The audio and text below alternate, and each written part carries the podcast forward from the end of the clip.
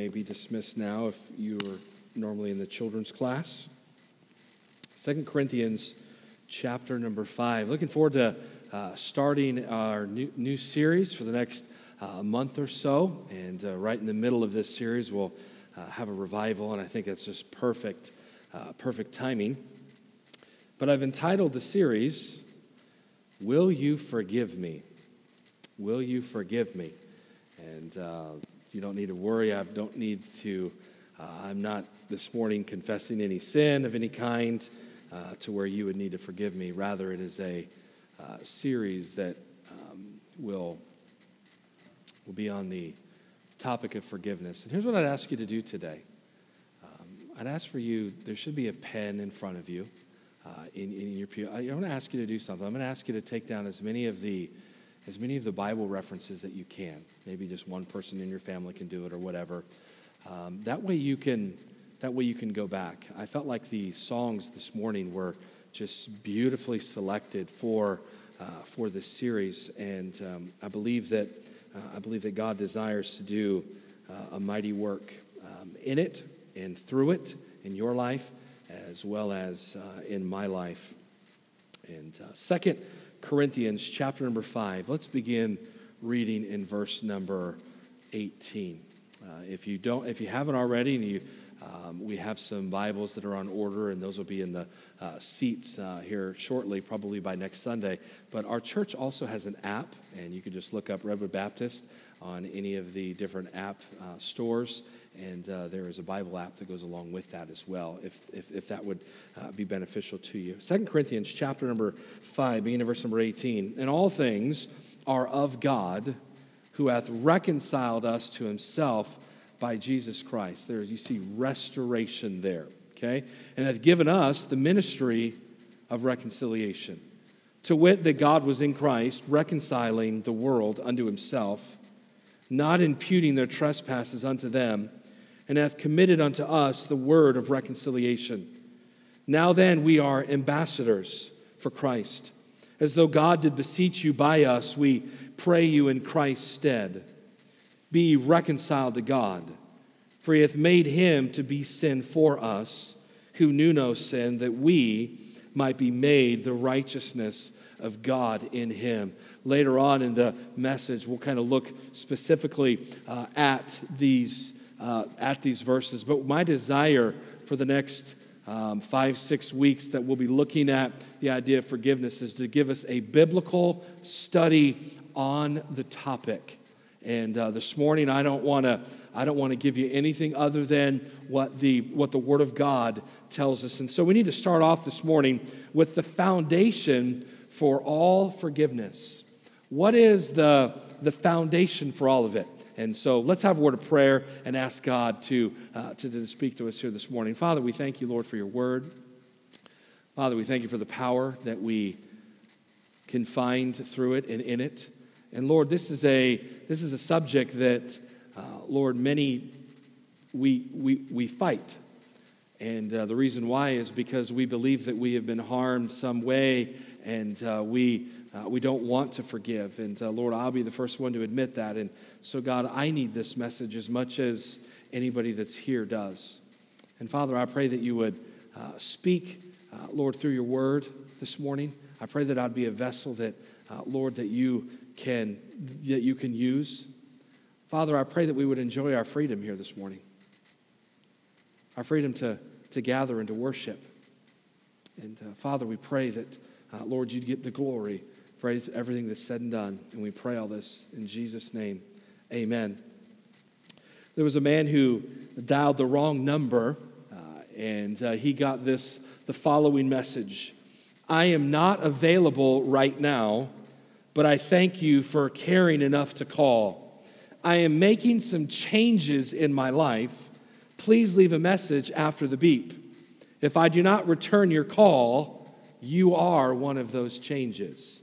Okay? So, hey, if you if you email me, you text me, you call me, I don't get back to you, you're one of my changes, okay? But the reality is is that God God doesn't change.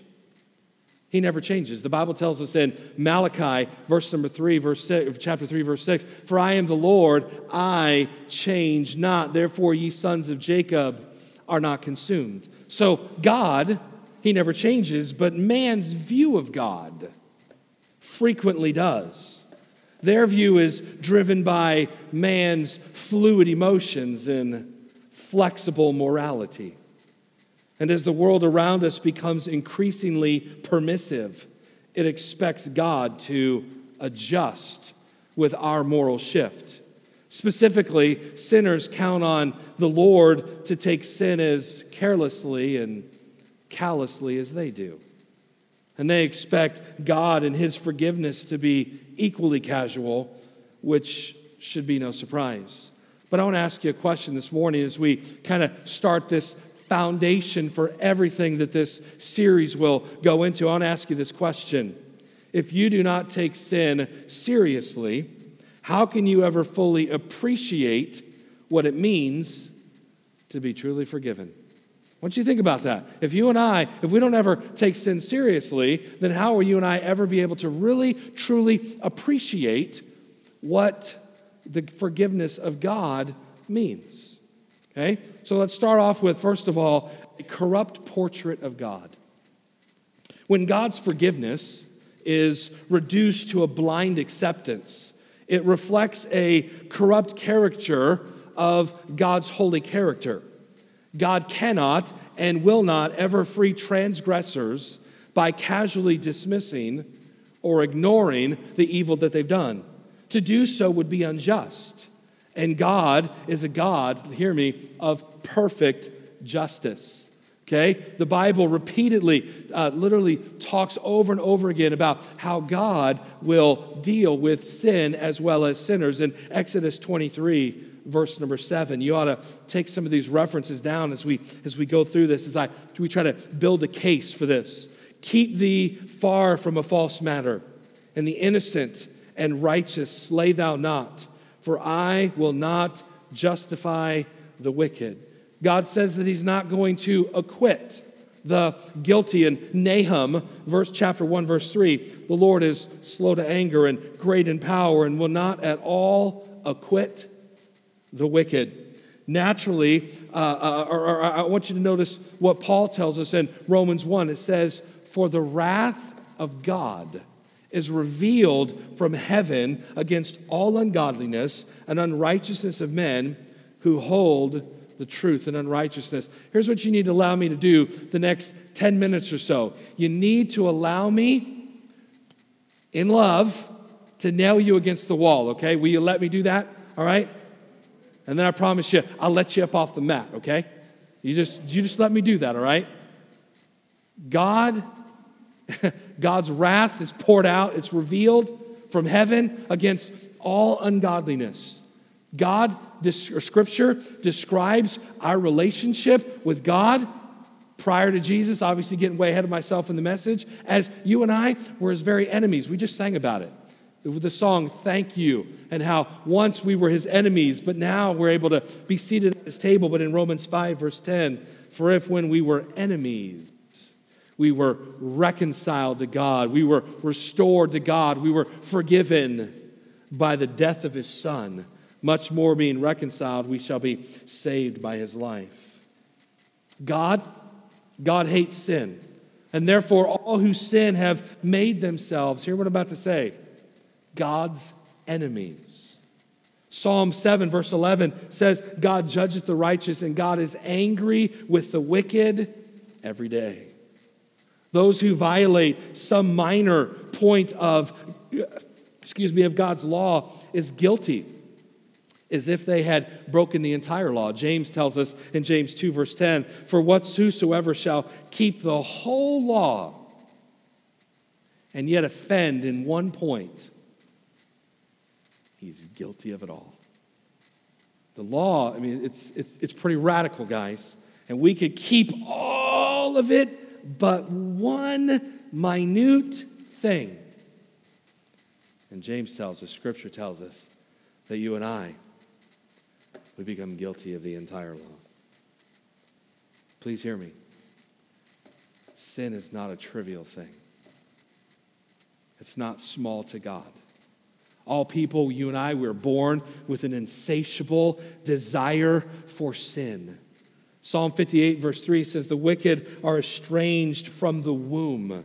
They go astray as soon as they be born, speaking lies.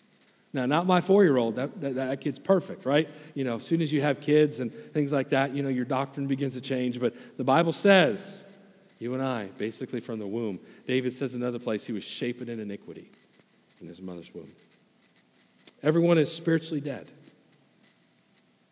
Every single person is without hope. Hear that. Because every person is a sinner. Ephesians 2, verse number 1 says, In you hath he quickened who were dead in trespasses and sins. Where in time past he walked according to the course of this world, according to the prince of the power of the air, that the spirit that now worketh in the children of disobedience among whom also we all had our conversation in times past in the lust of our flesh, fulfilling the desires of the flesh and of the mind, and were by nature, by nature, by nature, we were born this way, by nature, the children of wrath, even as others. Paul continues down in Ephesians 2, and he tells us in verse number 12 that at that time ye were without Christ being aliens from the commonwealth of Israel and strangers from the covenant of promise, having what? No hope and without God in the world.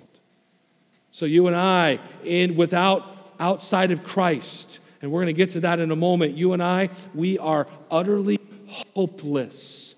Hopeless. You and I, we are so bent towards sin, that nature of sin, from the human perspective, this is truly a desperate state of absolute futility. God, on the other hand, is perfect. God, on the other hand, is infinitely holy. He's absolutely flawless. God is thoroughly righteous. Every single thing about God is perfect and holy and right. And God cannot violate his nature by just blindly pardoning sin.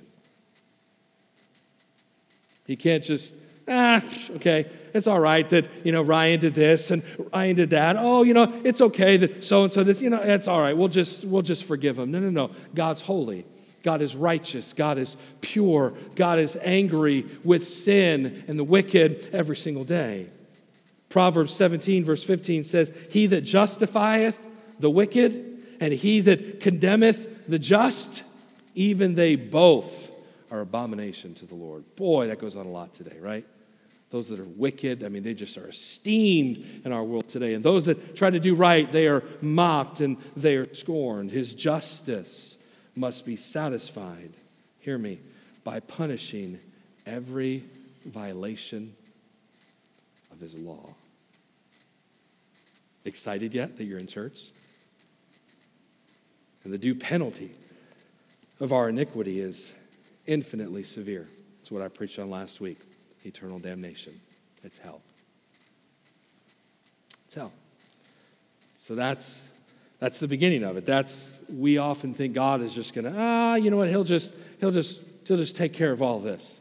He'll just he'll just turn a blind eye to it. No, God does not turn a blind eye to it.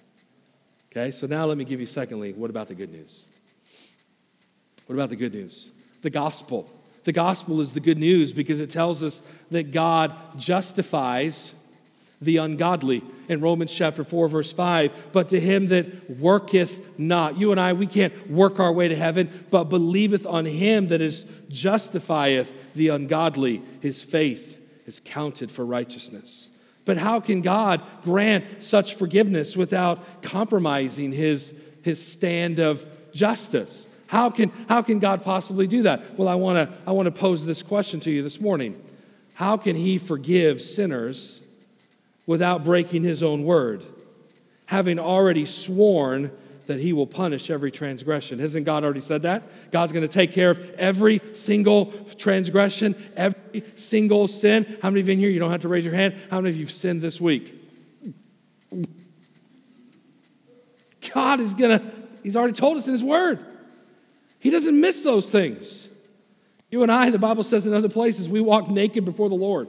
I mean, he, he, he sees it all, guys. He sees every bit of it. And so, how can God, won't he break his word if, you know, if he doesn't, if he doesn't punish that? Well, let me give you the answer. The answer is this God himself has made his son, Jesus Christ, the atonement or the punishment for our sins. See, the truth lies at the very heart of the gospel message. It is the most glorious truth of all of Scripture. It explains how God remains just while he is justifying the ungodly. Listen, you and I, we don't turn over a new leaf to get justification. No, no, no. You find justification in your ungodly state because that is every one of us. Romans 3, verse 25, whom God hath set forth to be a propitiation. We'll define that word here shortly. Through faith in his blood. We sang about his blood this morning. To declare his righteousness for the remission of our sins. He took our sins away that are past through the forbearance of God. To declare, I say, at this time, his righteousness, that he might be just and the justifier of him which believeth in Jesus. So God is fully just. He's fully just in that he has punished his son Jesus. And you and I then get justified when you and I believe in him. And it is only it is our only hope for any sinner that is seeking forgiveness Listen, this is the foundation of it. Everything from weeks on end, it's going to build from this, guys. Everything is that you and I, we've got to understand this. Perhaps the most important single passage in all of Scripture is the one that we looked at to open up the service. I want you to look back there in your Bible, or it will be up on the screen here. 2 Corinthians 5, verse 18. And all things are of God, who hath reconciled us to himself by Jesus Christ. You and I, we were enemies, right? You and I, we were, we were aliens, we er, learned earlier, of the commonwealth. In other words, we didn't belong. And yet, Jesus Christ, He reconciled us. He brought us nigh. You and I, we were forgiven in Christ and had given to us. Here's where the rest of our series goes the ministry of reconciliation. You and I want to be men and women of restoration, men and women of forgiveness, men and women that look out against grievances against us and we extend that forgiveness. Why? Of course, because we have been forgiven. Verse 19, to wit, that God was in Christ, reconciling the world unto himself, not imputing their trespasses unto them and hath committed unto us the word of reconciliation. Now then, we are ambassadors for Christ, as though God did beseech you by us. We pray you in Christ's stead, be reconciled to God. And so, because you and I have been reconciled, now you and I, we hold up the mantle of being men and women of forgiveness, men and women of reconciliation. God has a plan by which He can accomplish the very thing that seems so completely impossible. There is a way to satisfy his justice, hear me, without damning the sinner. He can both fulfill his promise of vengeance against sin and extend complete forgiveness to sinners. He can remain just while justifying the godly. We already looked at it, verse 26 of Romans 3. To declare, I say, at this time is righteousness, that he might be just and the justifier of him that believeth in Jesus. Too many people think of divine grace or the grace of God as God simply excuses sin and he looks the other way. No. As if God, as if grace is involved in lowering the divine standard in which God is asking us to live. Scripture teaches nothing of that, of that sort. Again, God Himself was sworn that every single transgression, every single disobedience will receive a just penalty. Hebrews 2, verse number 2 For if the word spoken by angels was steadfast, and every transgression and disobedience received a just recompense of reward. In other words, it's coming due. To look the other way would compromise God's own righteousness. So, how does God reconcile sinners to himself? How is God completely just? How is he going to justify the ungodly if he's not going to punish, in a sense, the sinner?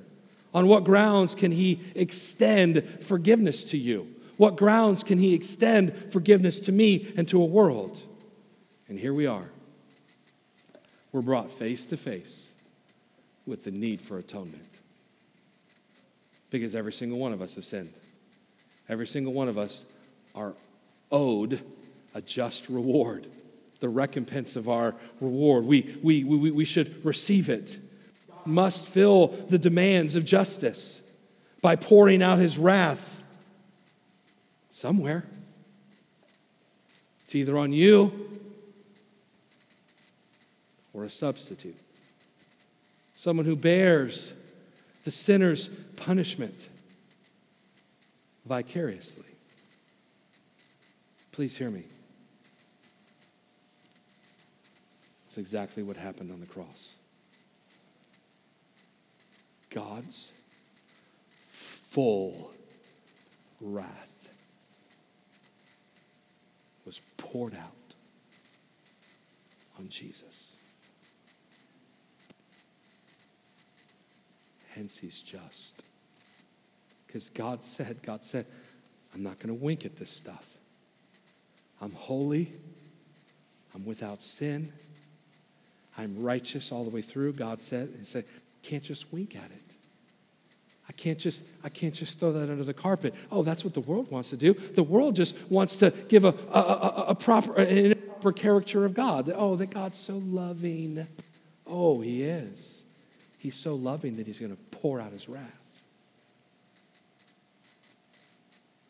The Apostle Paul distills the whole gospel in one simple statement, and it is back in our text, verse 21 For he hath made him to be sin for us, who knew no sin, that we might be made the righteousness of God in him.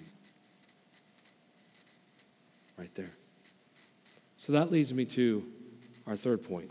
Let's not have an improper portrait of who God is. God's holy, and God is just, and He's going to deal with sin. But the good news is, is that there is a substitute, and that leads to our third point here: grasping divine forgiveness. You and I, it's my prayer this morning that we would grasp it, because listen, if we'll grasp the power of this morning, you're going to be able to go and forgive.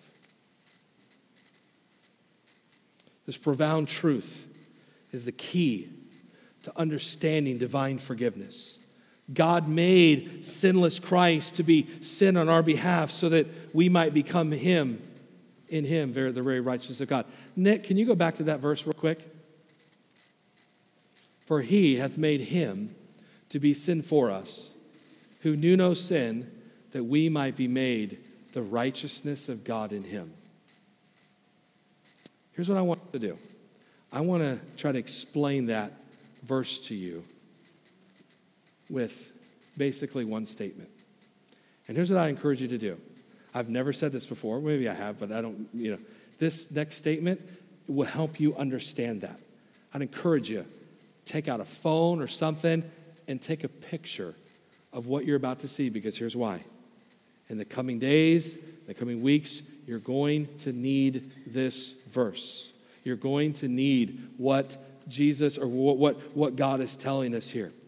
Here's what it is God treated Christ like a sinner and punished him for all the sins of all who would believe, so that he could treat them as a righteous and give them credit for Christ's perfect obedience. When Paul said, God made him to be sin for us, who knew no sin, that we might be made the righteousness of God in Christ Jesus. You know what Paul was saying? Paul was saying that God the Father treated his son Jesus like the sinner, like the one that had been needing of punishment. And so that way you and I can then get the credit for Jesus' perfect obedience.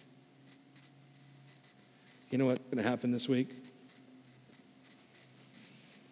Satan, who the Bible says is the accuser of the brethren, he's going to come along and he's going to start talking to you like between these two ears, you know what I'm talking about? And he's going to start telling you how worthless you are. He's going to tell you how much of a pig you are. All different kinds of things. And you, you need to remember, you need to remember that Jesus Christ, he took all that shame. He took it all for you. He took it all for me. And you and I, you know what our current standing is before, before God in Christ? It, the caveat is trusting Christ as your Savior. Our standing before Him is, is His perfect record. That's what God sees. God treated Christ the way you should have been treated so that you would never have to experience that. So you'd never have to experience His wrath.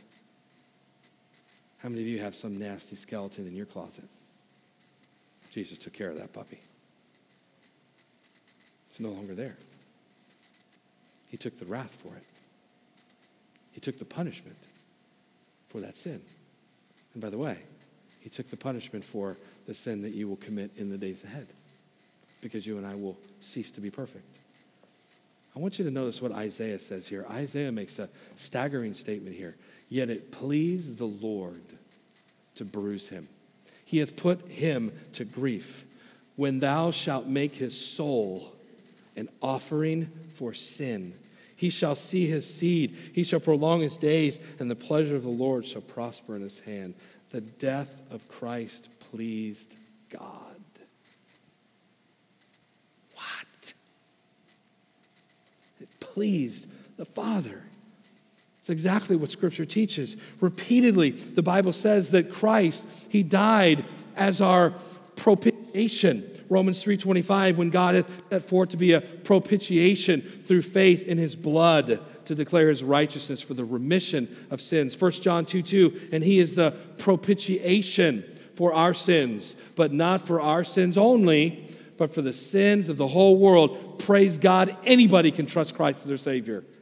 Doesn't matter their background, their pedigree, what went on. Jesus Christ is our propitiation. 1 John 4:10, here in his love. Not that we love God, but that he first loved us and sent his son to be the propitiation for our sins. The word propitiation is a big Bible word. Here's simply what it means it means total satisfaction of God's divine demands. Total satisfaction. God's demands were death. God's demands were punishment. God's demands were wrath for sin. And you know what the Bible tells us? Jesus Christ satisfied that demand. So you and I now can stand with no more condemnation before God in Christ Jesus. You and I, we stand forgiven because of Jesus. In the same way that the guilt of sinners was placed on Christ, his righteousness is placed on all who believe. As early as Genesis 15, we read about Abraham, and he believed in the Lord, and it, and he counted it to him for righteousness. Romans 4 8, but to him that worketh not, but believeth on him that justifieth the ungodly, his faith is counted for righteousness. Romans 4, if you look at the context of that, it's talking about Abraham. It's talking about Genesis chapter number 15. He uses, um, uh, Paul uses Abraham, his justification, as the model for how believers are to be justified. That means that every believer is forgiven immediately, just like the thief on the cross. When we went through our last series on our final destination, when we looked at that, that topic of heaven, instantly, this day thou shalt be with me in paradise, he says to the thief. So here's what that means forgiveness costs nothing. Why? Because it already cost Christ everything. You can't work for this forgiveness. You can't turn over a new leaf for this forgiveness. You can't conjure up some goodness and some love and some kindness out of your life to earn this forgiveness. It is wholeheartedly, completely, praise God, free. And you just claim it by faith. This faith is a refusal to trust anything other than Christ for salvation. This means the abandonment of self righteousness and a single minded reliance on Christ alone for our salvation. I know, I know, we that have grown up in church, we don't like hearing that. We like hearing that it's all about us and that it's about our works and it's about how nice we are. No, it is all about Jesus, and it always will be. It'll never become about us, it'll always be Him. If you understand that you are a sinner and that you long for freedom and forgiveness from your sins, come to Christ. Accept Christ as your Savior. John 16, 35 says, And that the Father giveth me shall come to me, and him that cometh to him I will in no wise cast out. You and I will never be rejected by God. When we come to Christ, when we come to God through Christ, our propitiation, God in his wrath was all poured out on Jesus. He is eager to forgive, he's eager to reconcile sinners to himself. Everything else in this series is a moot point if you don't understand this morning. If you don't understand that you've been forgiven by God in Jesus Christ, then forgiving others, that'll never happen the way it should. Forgiving yourself for sin that you have committed will never happen until you first and foremost realize that God has forgiven you. All Christians are forgiven an unpayable debt solely on the basis of what God Himself has done for us. That amazing gift of free forgiveness becomes the ground on which all other kinds of forgiveness are based, and also the pattern for how we are to forgive others. Let me make this statement if we keep in perspective how much God forgave and how much it cost him to forgive, we will soon realize that no transgression against us can ever justify an unforgiving spirit.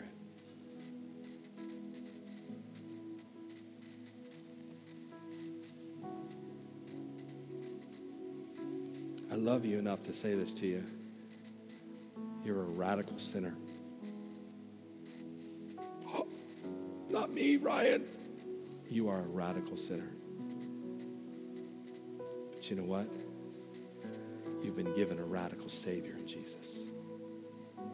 And you've been forgiven in Jesus. And so you and I, in the weeks ahead, they're not going to be easy. I've been fought so much with this series by the devil you and I, we will understand that we've been forgiven, you and I understand what God has done for us in Jesus Christ, you and I will over and over and over again in our life extend forgiveness. Uh, we're going to have we're going to have some messages in this series. One in particular, answering the tough questions about forgiveness, like what if they don't repent? What if they're not sorry? Do I really have to forgive them? Or what if they keep doing the same thing to me over and over again? Do I have to forgive them? These are real questions that we ask. What if they've never said sorry?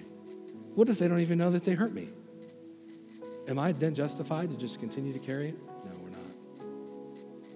You and I, we need to allow the Lord to work in our hearts in such a way to have him expose what we were before Jesus ungodly. You know how Peter described us? Peter described us as the same as those that were on the outside of the ark, pounding on it. Deniers of truth. That's what we were prior to Christ. God's forgiveness is the pattern for by which we are to forgive. It's the foundational truth on which all godly relationships are built and developed. It's based on forgiveness. For those of you that are desiring to be married someday, guess what? You're going to spend your life forgiving. All the couples said, Amen? Appreciate a few of you. Man, this is a life of forgiveness. You know why? Because you are married to a broken person that messes up. Oh, no, not me. Definitely not me. It's the other, the other half. It's more like me regularly. Hey, Sarah, hey, babe, I'm sorry. Will you please forgive me? And why can I do that? Why can she forgive me? Why can I forgive her? Because Christ has forgiven me. Because God has through Christ. I pray that that is your testimony. I pray that that would just fire you up for what God did for you in Jesus. I told you I'd nail you to the wall.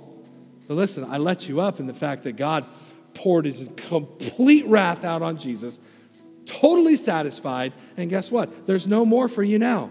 God's not up in heaven look, oh, I can't believe you thought that, Ryan. Can't believe you did that, Ryan. No. In Christ, it's now completely changed. Some of you need to grab a hold of that this morning. Every head bowed, every eye closed. I'm going to give you a moment. Different type of invitation. I'm going to stop talking here in a moment. And I'm going to let you, in your heart of hearts, praise God for what he did to Jesus on your behalf. Why don't you talk to the Lord right now?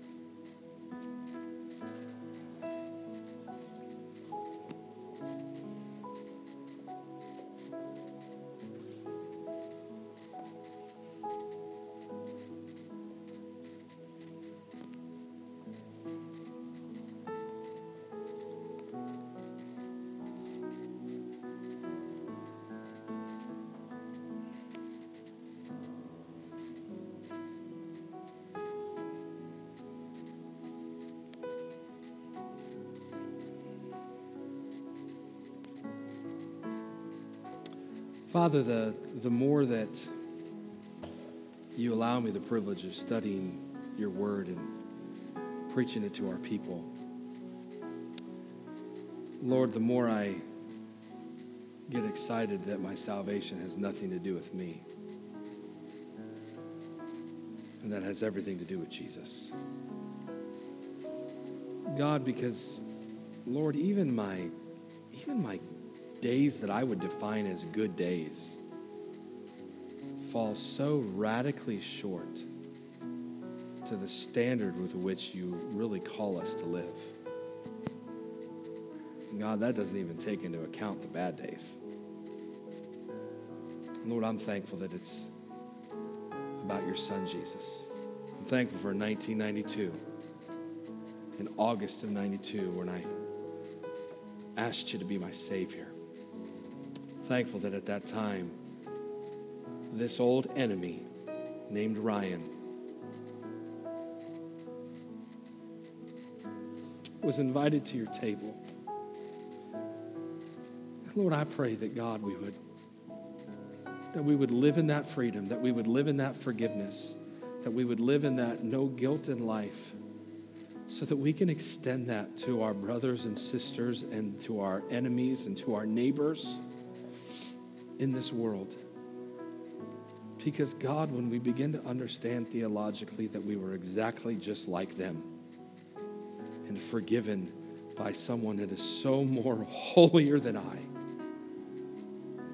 how can we hold something on and not forgive? Lord, I pray that you'd help me through this series. I pray that you'd help our church. God, I pray that, Lord, individually, that you would speak to hearts. I pray that you'd use the revival in the middle of this series to just do some plowing work in our hearts and in our lives. May we rejoice this morning in Jesus, our great Savior. And Lord, we pray all this in Jesus' precious name. Amen. You can look this way. I'm thankful for you being here and allowing me to start this series. And I'm asking God to do a work in my heart as well. I'm not just, I mean, God put this series on